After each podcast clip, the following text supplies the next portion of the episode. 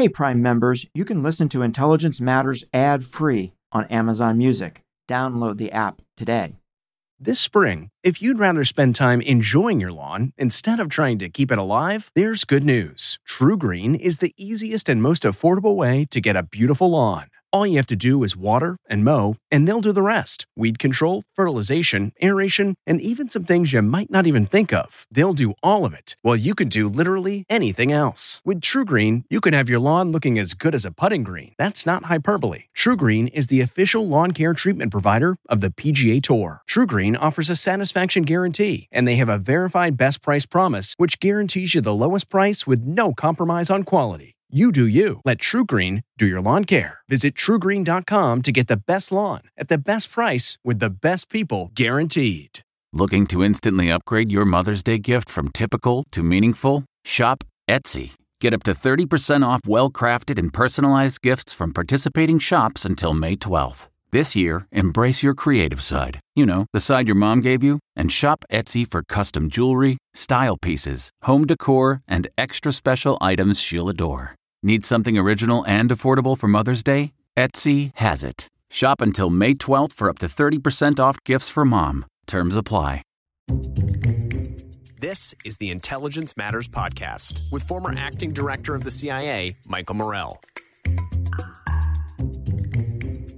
Every step of the day, it seems like Russia is trying to take an opposite position of, of ours wherever we go, whether it's arms control, Africa, you know, Argentina, China, always taking the opposite perspective. It's about showing himself as being as being dominant, showing that he still is a player in this great world order, and that you know with his vast nuclear capabilities, that that we need to take him seriously.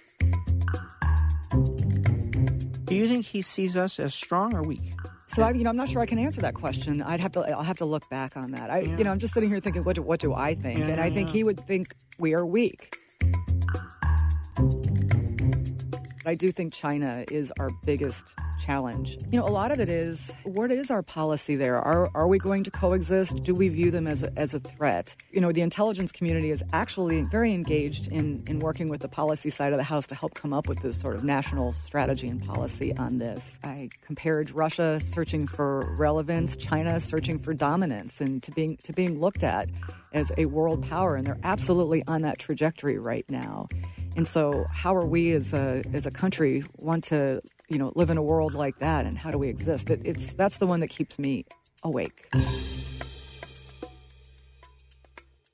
Ellen McCarthy is the Assistant Secretary of State for Intelligence and Research, a unit at the State Department that is also a member of the intelligence community.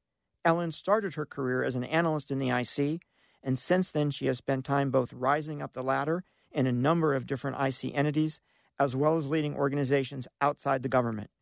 She served in senior positions in the National Geospatial Intelligence Agency, in Coast Guard intelligence, and in the office in the Department of Defense that oversees intelligence activities. I had a chance to sit down with Ellen to discuss her career, the role of the Bureau of Intelligence and Research, as well as some key substantive issues. This is the second interview in our series, Leaders of the IC.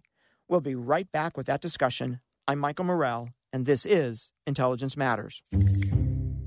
Ellen, welcome to the show. It's great to have you.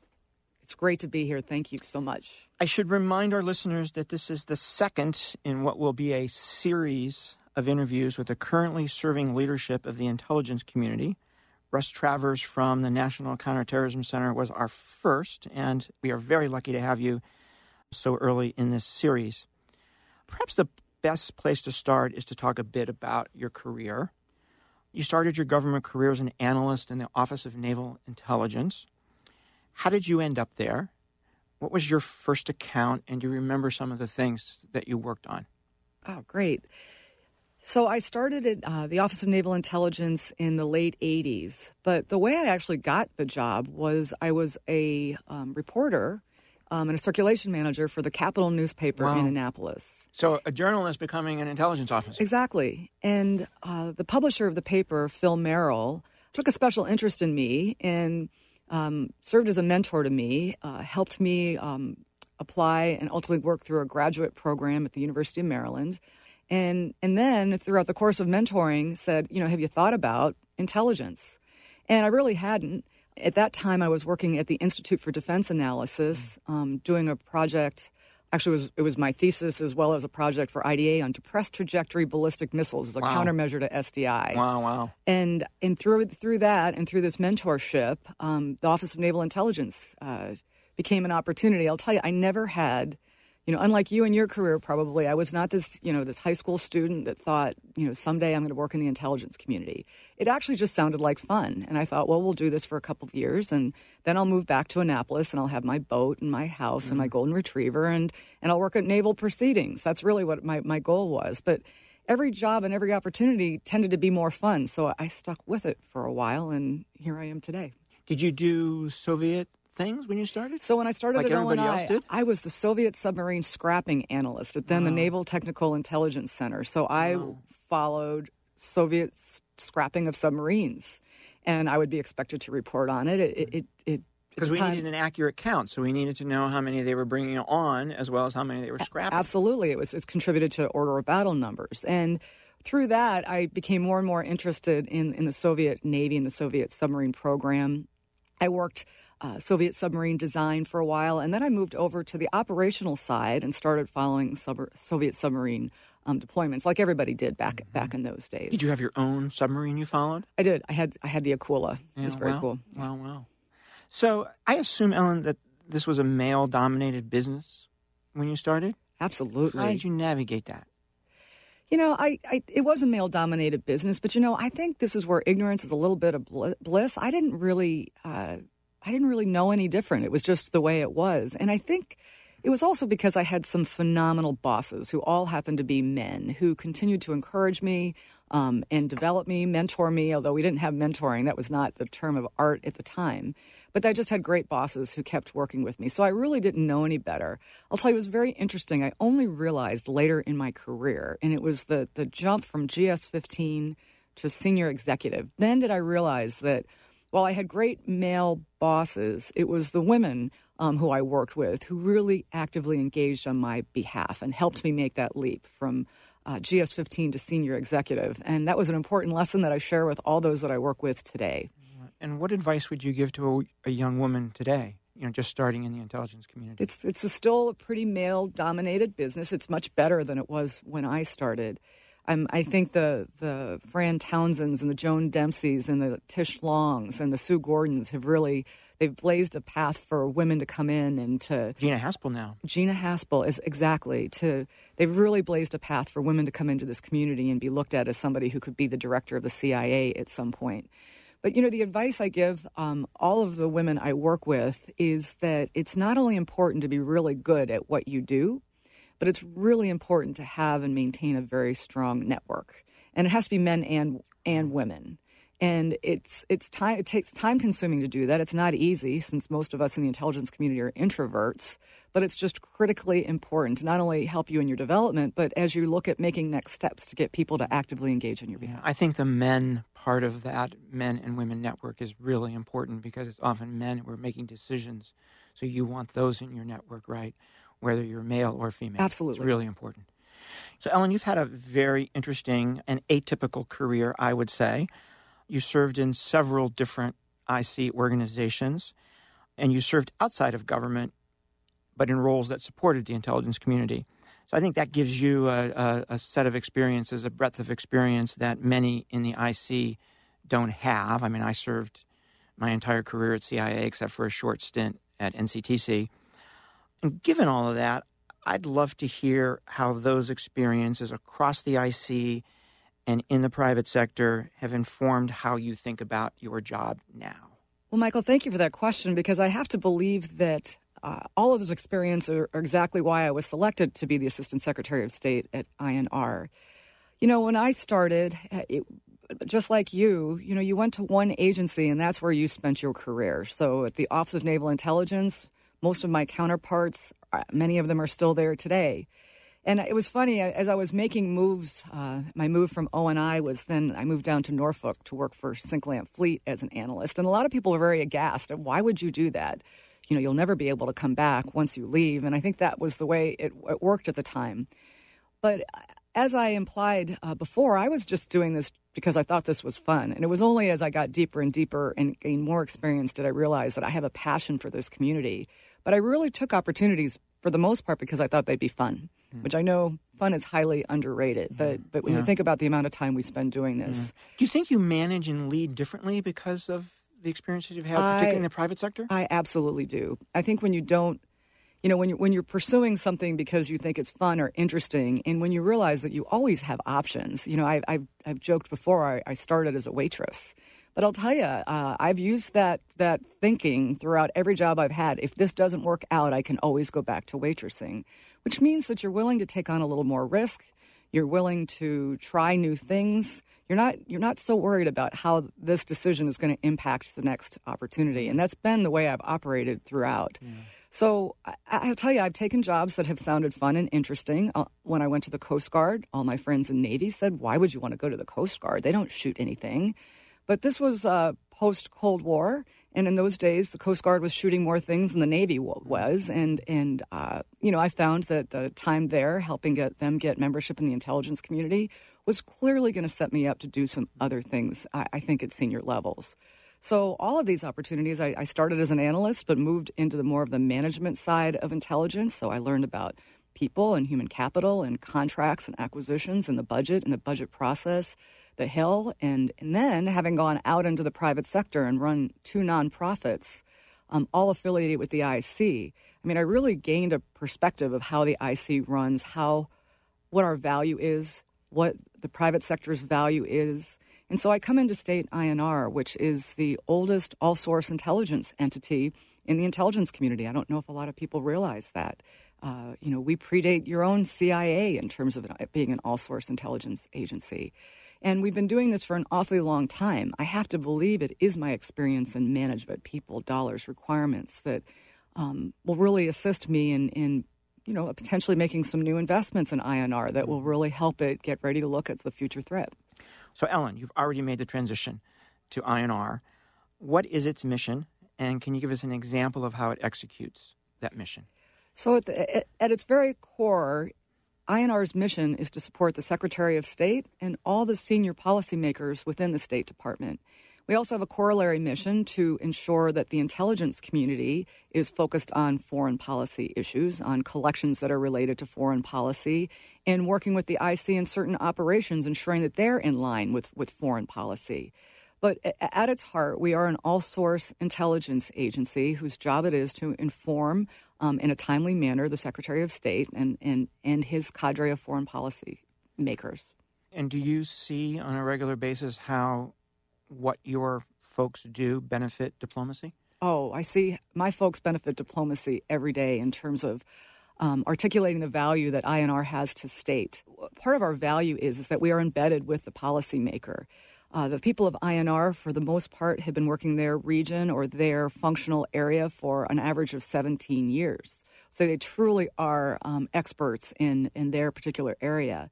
But they're also embedded with the policymakers. So they are actually sitting in the regional and functional bureaus every day. They're developing relationships with the secretaries and the assistant secretaries and the, and the desk officers. And they truly have a, um, a very mutual benefit relationship in that our analysts very much understand the needs and the wants of the right, policymaker. So they know where where the policymakers are in their thinking. They know what they know. Right. More importantly, they know what they don't know right. and what they need, and that's really powerful. It's very powerful, and we're also small, so we're much smaller than the other all-source agencies by you know a factor of five. But that also makes us more agile, and it also gives us a much more strategic perspective. So whereas you know, I was the Akula analyst at, at Office of Naval Intelligence at one point. At, at, at, INR, I have analysts that are looking at six countries at one time. So they take a much more strategic perspective on things. So you've said they focus on the secretary and the senior policymakers at state, but they do write for the president, correct? Absolutely. And and and how do you make that decision when when does it make sense for INR to sit back and write for the president? Well, it works a couple of ways in terms of uh, providing um, articles to the president's daily brief. I'll tell you, we're we are uh, very incentivized to work on the on the president's daily brief for a couple of reasons. One, because the president is all, is our ultimate customer, but second, because the Secretary of State is also an avid consumer of the of the PDB, and so it really is important to um, include intelligence that is going to be you know, not only targeted to the president, but targeted to the secretary and to things that matter to him. So the the way in which articles are submitted is, you know, we work across, we work with the IC in, in, in terms of identifying articles that will go in. Either we're asked or we provide, you know, recommend, recommendations, but they're always tied to things that matter to the secretary. And importantly, you also see what everybody else writes for the president, and you have an opportunity to comment, and you have an opportunity to say, "Hey, we have a different view." Is that right? Absolutely. We're, we're embedded with the PDB staff. In fact, the Secretary's briefer is a State Department employee. You know, we're very proud of our participation in the PDB. In fact, per capita, so per number of analysts, INR is the number one producer of That's the PDB. So we we are we're, we're very much embedded in the process. And that dissent, that that dissent process, that opportunity for other analysts in the community to say, "Hey, I disagree with that." That's important, right? It's it's critically important, and it's something that INR is pretty proud of. That's part of our history. It's part of our ethos. We're we are the dissenters. Um, you know, going back to World War II and the in the OSS days, and and I think it's because we do have this this unique perspective. We are so aligned with the foreign policymaker. We do come in and we're very free to say that we, we really think this, and and we're right a lot of the times. So yeah. So Ellen, when looking at what your analysts do and what analysts in various other IC organizations do, particularly the CIA, is there a distinction or not? I think there absolutely is a distinction between INR and other all source analysts in the IC, CIA especially. We work most closely with, with CIA um, in terms of the policy realm. So again, our, our, our, difference is, is the trust we have with the policymaker. Again, it's because we're so closely aligned to to them throughout throughout our careers. So we're not just coming and going. You know, we're not doing two or three year rotations in state. We're we are absolutely embedded with them. It's also the, the makeup of the staff. Our staff is composed of both civil service officers and foreign service officers. yeah, officers. I wanted to ask you about that. Yeah, and I think that also is adds different, you know, a, a different flavor. So we'll have foreign service officers who will come in for two year rotations and they really bring in this unique perspective. So they've been they've been serving they've, overseas. They've been serving been overseas in, in, a region for a long time, and they come back and, and spend they come a couple in, years with you. And they'll run a group of analysts, or they'll be an analyst, or they'll work intelligence operations, and they bring in that outside experience. They're also great. You know, they they also help us with our brand in terms of going back out to the field to talk about um, I, what, the, what the IC does, but especially what I, what INR does. And I, I, that's really what sets us apart. We also take a much broader view. Again, we're only about 250 analysts, so we don't have we don't have the luxury of, of looking at one system or one city or one country. We look. You might more, have an analyst at CIA who looks at one North Korean missile. Absolutely, yeah. but I'll tell you that turns out to be a, a great partnership, a great way to work. And we do. I'll tell you, there's nothing that INR does that we can't do without leveraging the community because we are so small. We're going to take a quick break, then we'll be right back with more of our discussion with Ellen McCarthy. She has brought us the world. It is a new day here in this country. And told America's most important stories. How does a government shutdown affect national security? She's opened our eyes. And what happened to you? I was sexually assaulted my freshman year. And our hearts. Were you scared? Mm-hmm. What were you thinking? About my mom. Now, she brings us truth and understanding right when we need it most. Wow, this is pretty spectacular. The CBS Evening News with Norah O'Donnell, beginning July 15th. So, Ellen, I would love to dig in to some substantive issues, but perhaps do it in a way that we've not done before on the show. I believe that one of the key jobs of the IC is to tell our national security policymakers, including the president, how the other guy is thinking. What is their mindset? What is their view? What are their perspectives of us, right? And our policymakers. I think it's incredibly important for our leaders to know where the other guy's coming from. So, what I'd love to do, if it's okay with you, is I'd love to throw out some countries and leaders and get you to talk a bit about how you think and how your analysts think they think about us without Okay. getting into anything classified, of course. Okay. So let's start with North Korea and Kim Jong un. How do you think he sees us? How does he think about us? What does he think we want, et cetera, et cetera? Okay. Um, I'm going to answer your question, but I'm going to preface it with that this INR is actually in a unique role to be able to answer this question because there are a couple things we do that some of the other IC agencies don't do, and one of which is we have a very robust opinion polling capability. So for for 40 years, we have developed a very sound, based in science methodology for going out and gaining other people's perspectives on, on matters that are important to the intelligence community. So that's why I consider and you to do this for the whole community. We do this for the entire community. We'll do for it for the in, entire government, actually. a- Yeah. absolutely. And you know, oftentimes we'll have other combatant commands, other agencies that will come in and they'll ask us to to pick a country, pick a region, and so we we we do this all all year long, and we do you know hundreds of polls that are. Uh, the methodology includes a, uh, not only polling, but sitting down and doing some focus groups in, in the country and, and combining, you know, that experience, that feedback, and then and then using the intelligence. So actually looking at the at the classified information and really coming up with an assessment. And we're very good at it. Again, more often than not, when it comes to elections or activities, we we are able to predict it in advance, um, well in advance. So we're pretty proud of that capability. So, I'm- so I imagine there's some places you can do this, and then some places it get really hard to do it. Correct? It, it, does get it hard. And so you asked specifically about North Korea, and that's an area where it's particularly hard hard to do that. So, you know, that's where we're really relying on uh, media analysis and, and other intelligence to get a sense of, in terms of Kim Jong Un, how he thinks of us. And I, I would say that based on on our understanding of the media.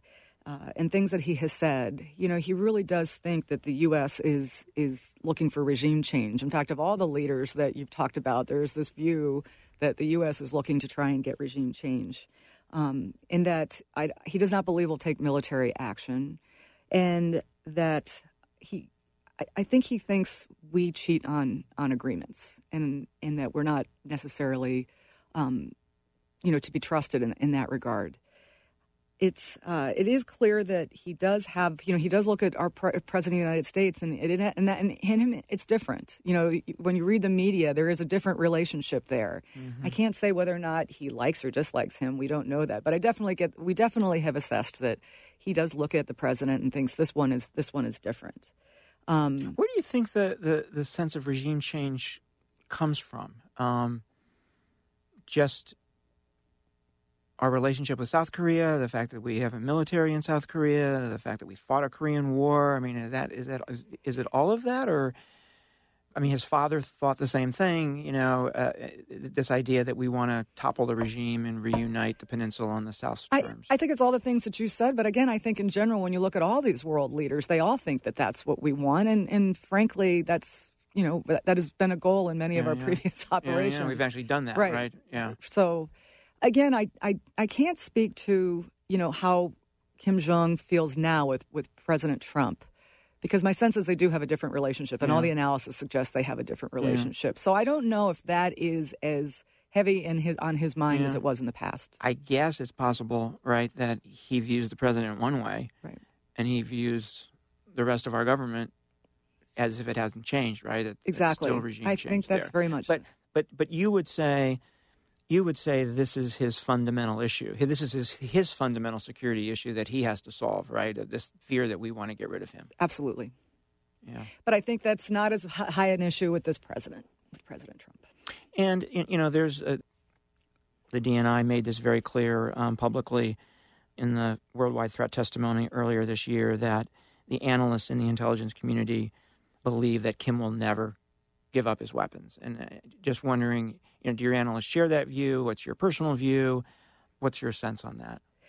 My sense is that, that, that that's still very much where our analysts lie.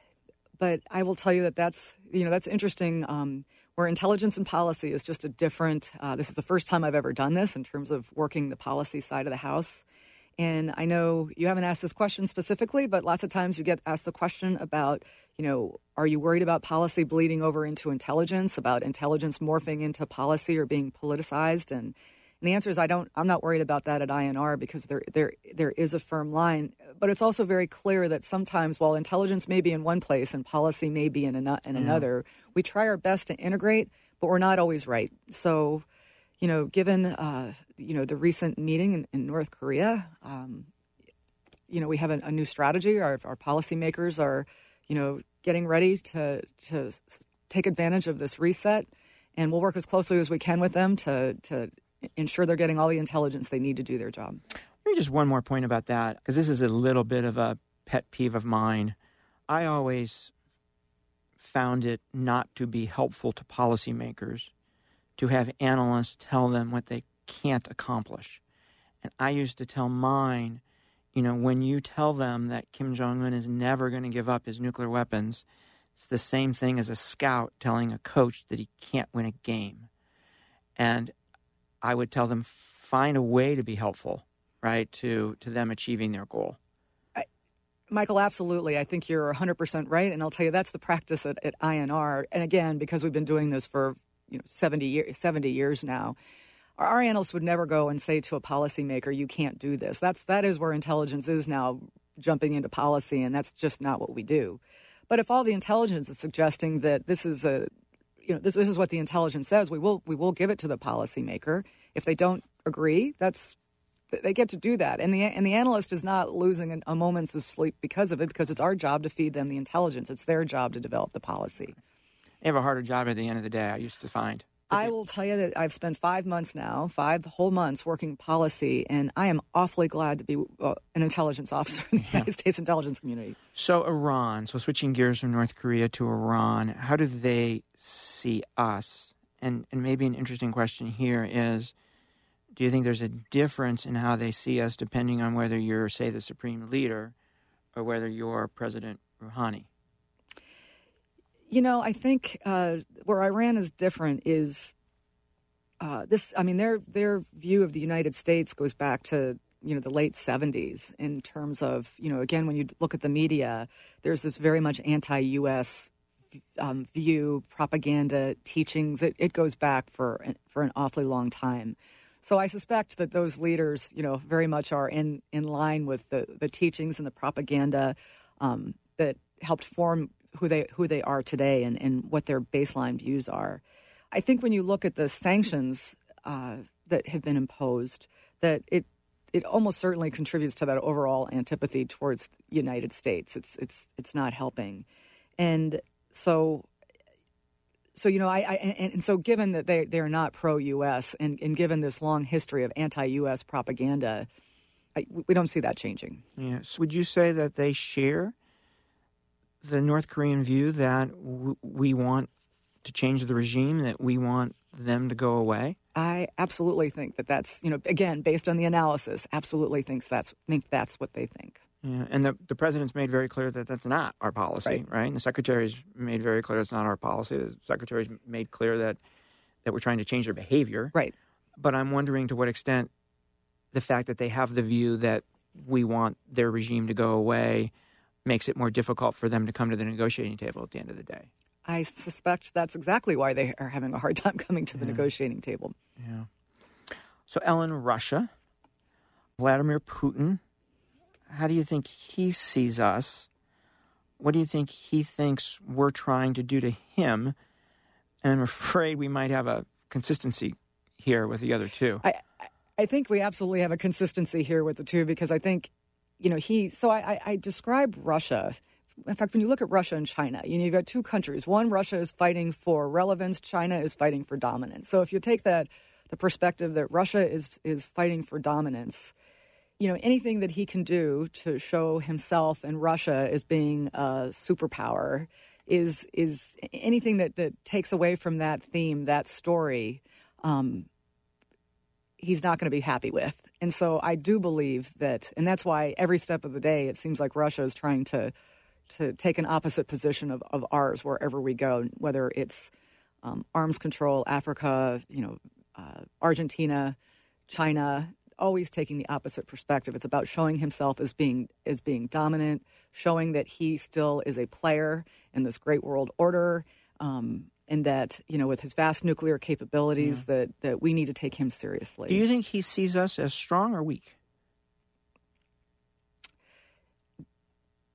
So I, you know, I'm not sure I can answer that question. I'd have to, I'll have to look back on that. I, yeah. you know, I'm just sitting here thinking, what do, what do I think? Yeah, and I think he would think we are weak, and I, you know what? I absolutely think so. I, I, he does believe that we are weak. Yeah, yeah, they can take advantage right. And every step of the day, I, um, you know, Michael, I, I remember um, you once at a at a uh, you were interviewing President Bush, and President Bush was relaying the story about dogs. I don't know if you re- remember oh, yeah, that remember story. this. Yeah.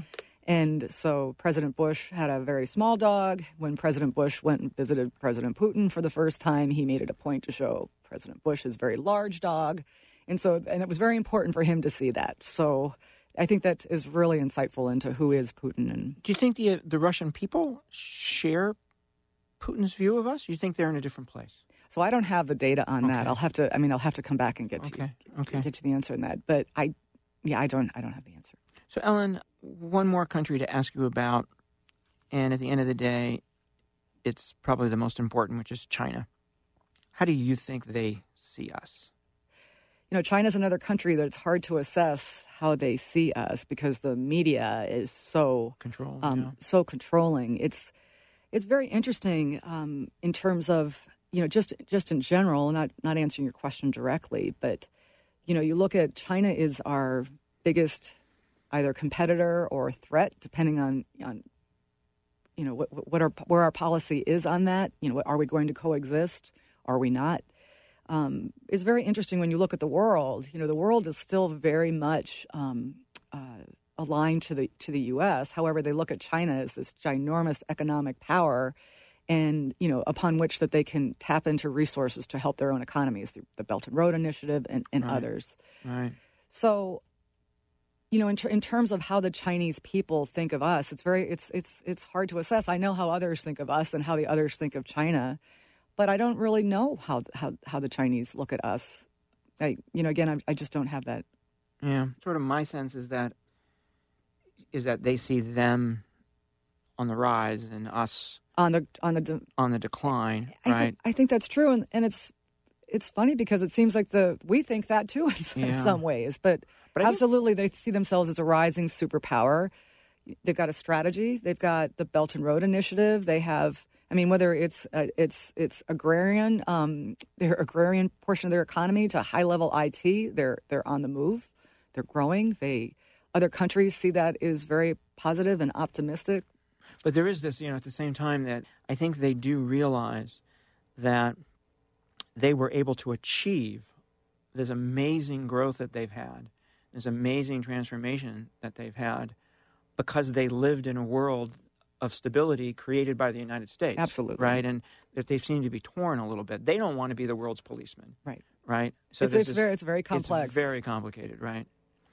So, Ellen, a couple of final questions. You've been terrific with your time. And these are going to be questions that we ask every IC leader who sits down with us in this series. The first one is what you see as the biggest national security foreign policy challenge facing the United States. Well, we just talked a little bit about it, Michael, but I do think China is our biggest challenge. And you know, a lot of it is, you know, how, what is where what is our policy there? Are are we going to coexist? Do we view them as a, as a threat? You know, and, and so you know, the intelligence community is is active, actually very engaged in in working with the policy side of the house to help come up with this sort of national strategy and policy on this. But when you look at the growth of their military, um, you know, their their military budget has doubled in the last couple of years. You know, they're they're absolutely on on the incline. Then when you look at the commercial sector and um, how completely intertwined they are with our own commercial sector, that the world's commercial sector, and how you know how do we balance And money matters. at Money end of- matters. money matters at the end of the day. how do we balance uh, economic um, relationships with the threat and the fact that they are so different from us and how they how they think and how they operate and how they capture data how they how you know what what is their goal down the line I, again i i compared russia searching for relevance china searching for dominance and to being to being looked at as a world power and they're absolutely on that trajectory right now and so, how are we as a as a country want to you know live in a world like that, and how do we exist? It, it's that's the one that keeps me awake. Okay, biggest challenge facing the intelligence community and being being able to do its job down the road.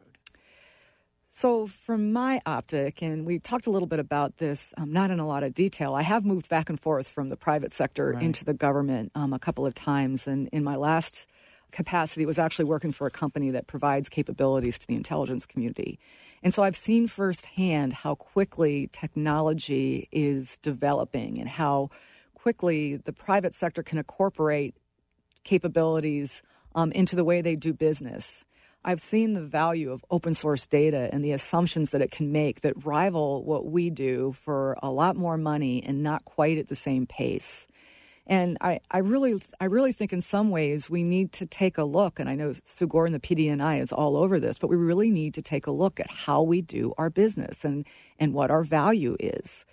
Um, I, I, think in some ways we're upside down. We should, instead of starting with our architecture at the highest classification level and working down, it should be the other way up. We should be designing a third rail and really incorporating open source intelligence and capabilities much more quickly than we are I right now. The, the National Geospatial Intelligence Agency is actually doing some of this. They're putting out unclassified commercial imagery and they're letting people analyze it and oh. doing some crowdsourcing around that, which is a really interesting and novel. So, you approach. know, my time at NGA certainly yes. didn't hurt that view yeah. uh, because I absolutely saw what NGA does with commercial imagery. And and you know they're they're actually even looking at it from a business perspective and that we're not going to replicate in terms of budget you know national technical means for things that we can get in the private sector so great and then last question what do you want the american people to know about the men and women of INR? So I'll tell you that I, you know, I have moved back and forth and I have moved around a lot. And, um, but at the end of the day, I view myself as an intelligence officer, uh, even though I've worked in many agencies. But when given the opportunity to come to INR, I still have to pinch myself because I can't believe it. Because INR was always, you know, they were always the smartest and the, you know, the you know, they were they were from my mind as a former all source analyst the best.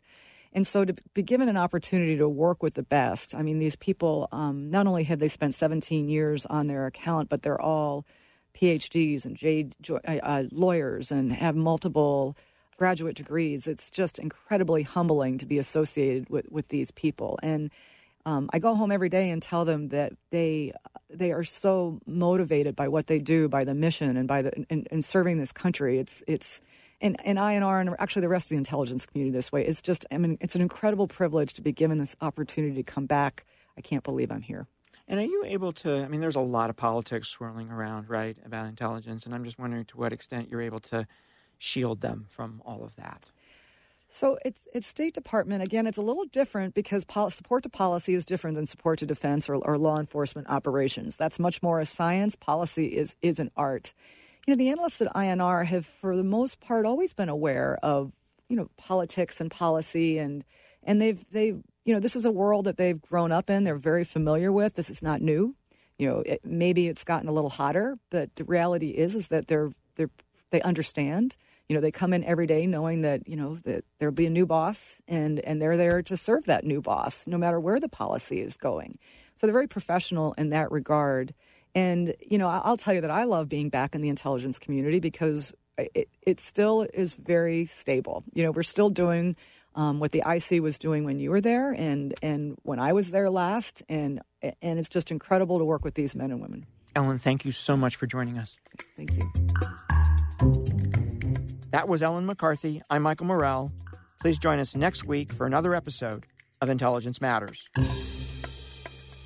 This has been the Intelligence Matters Podcast with former acting director of the CIA, Michael Morell. The podcast is produced by Olivia Gazis, Jamie Benson, and Enya Guitart. If you haven't already, subscribe, rate, and review wherever you download podcasts. You can follow the show on Twitter at Intel Matters Pod and follow Michael at Michael J. Morell. Intelligence Matters is a production of CBS News Radio. Catch every episode of 60 Minutes, America's most watched news magazine show, as a podcast. Hear in depth investigations across politics, news, and entertainment on your schedule. Listen to 60 Minutes ad free on Wondery Plus.